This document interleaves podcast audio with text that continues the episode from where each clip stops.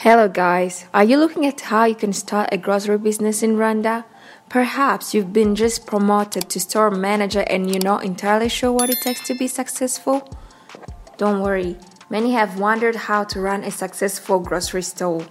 Welcome to Empathy Organics YouTube channel.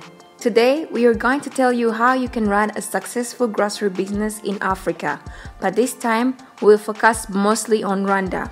Before we start, don't forget to give this video a thumbs up and subscribe for more amazing content.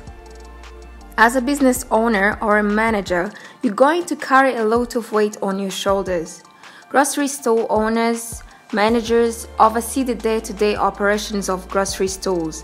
They are in charge of every aspect of a store operation, including supervising personnel, inventory, and tracking financial. What does it take to run a grocery store? How do you attract customers to your store? What exactly makes a good grocery store? Starting with what does it take to run a grocery store? Running a grocery store is not for the faint of heart. Grocery store manager oversee the day-to-day operations of grocery stores. They hire and train new employees, maintain employee schedules, and track inventory. They also need to have a good relationship with customers and vendors. Grocery store manager may also need to cover other positions when short-handed during shifts. To get to the management level, you'll need to understand your store products, pricing, and people. You'll be responsible for handling finance and marketing. You also need to make sure that your associates are properly trained. More importantly, you have to be able to juggle multiple priorities quickly, efficiently, and calmly. Continuing with how you can attract customers to your store. You have probably heard that e commerce has taken over the world. Well, as it turns out, reality looks pretty different than the doomsday retail scenarios that are being talked about.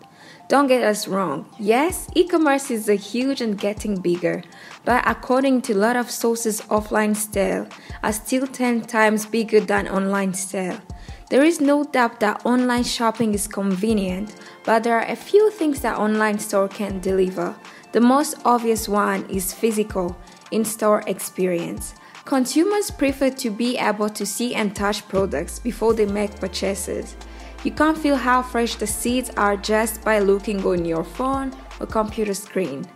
We will break down the best way to increase the profit at your store in three steps. The first step is cross merchandising. Cross merchandising is when you combine items that are naturally go together, like a display of pasta sauce, boxed pasta, and bottle of wine or olive oil or vinegar how this help with probability is when you have one item that is lower margin item, but you combine it with one to two items that are much higher in margin. The second step is putting a lowest priced item at the end of display in aisle.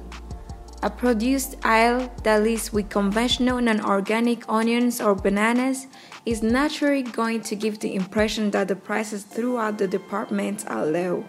By contrast, if you have a nail that leads off with the most expensive item in the department, that will subconsciously imply that all your prices are expensive.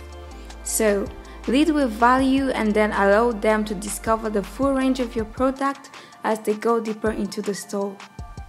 The last step is keeping a close eye on your shrink.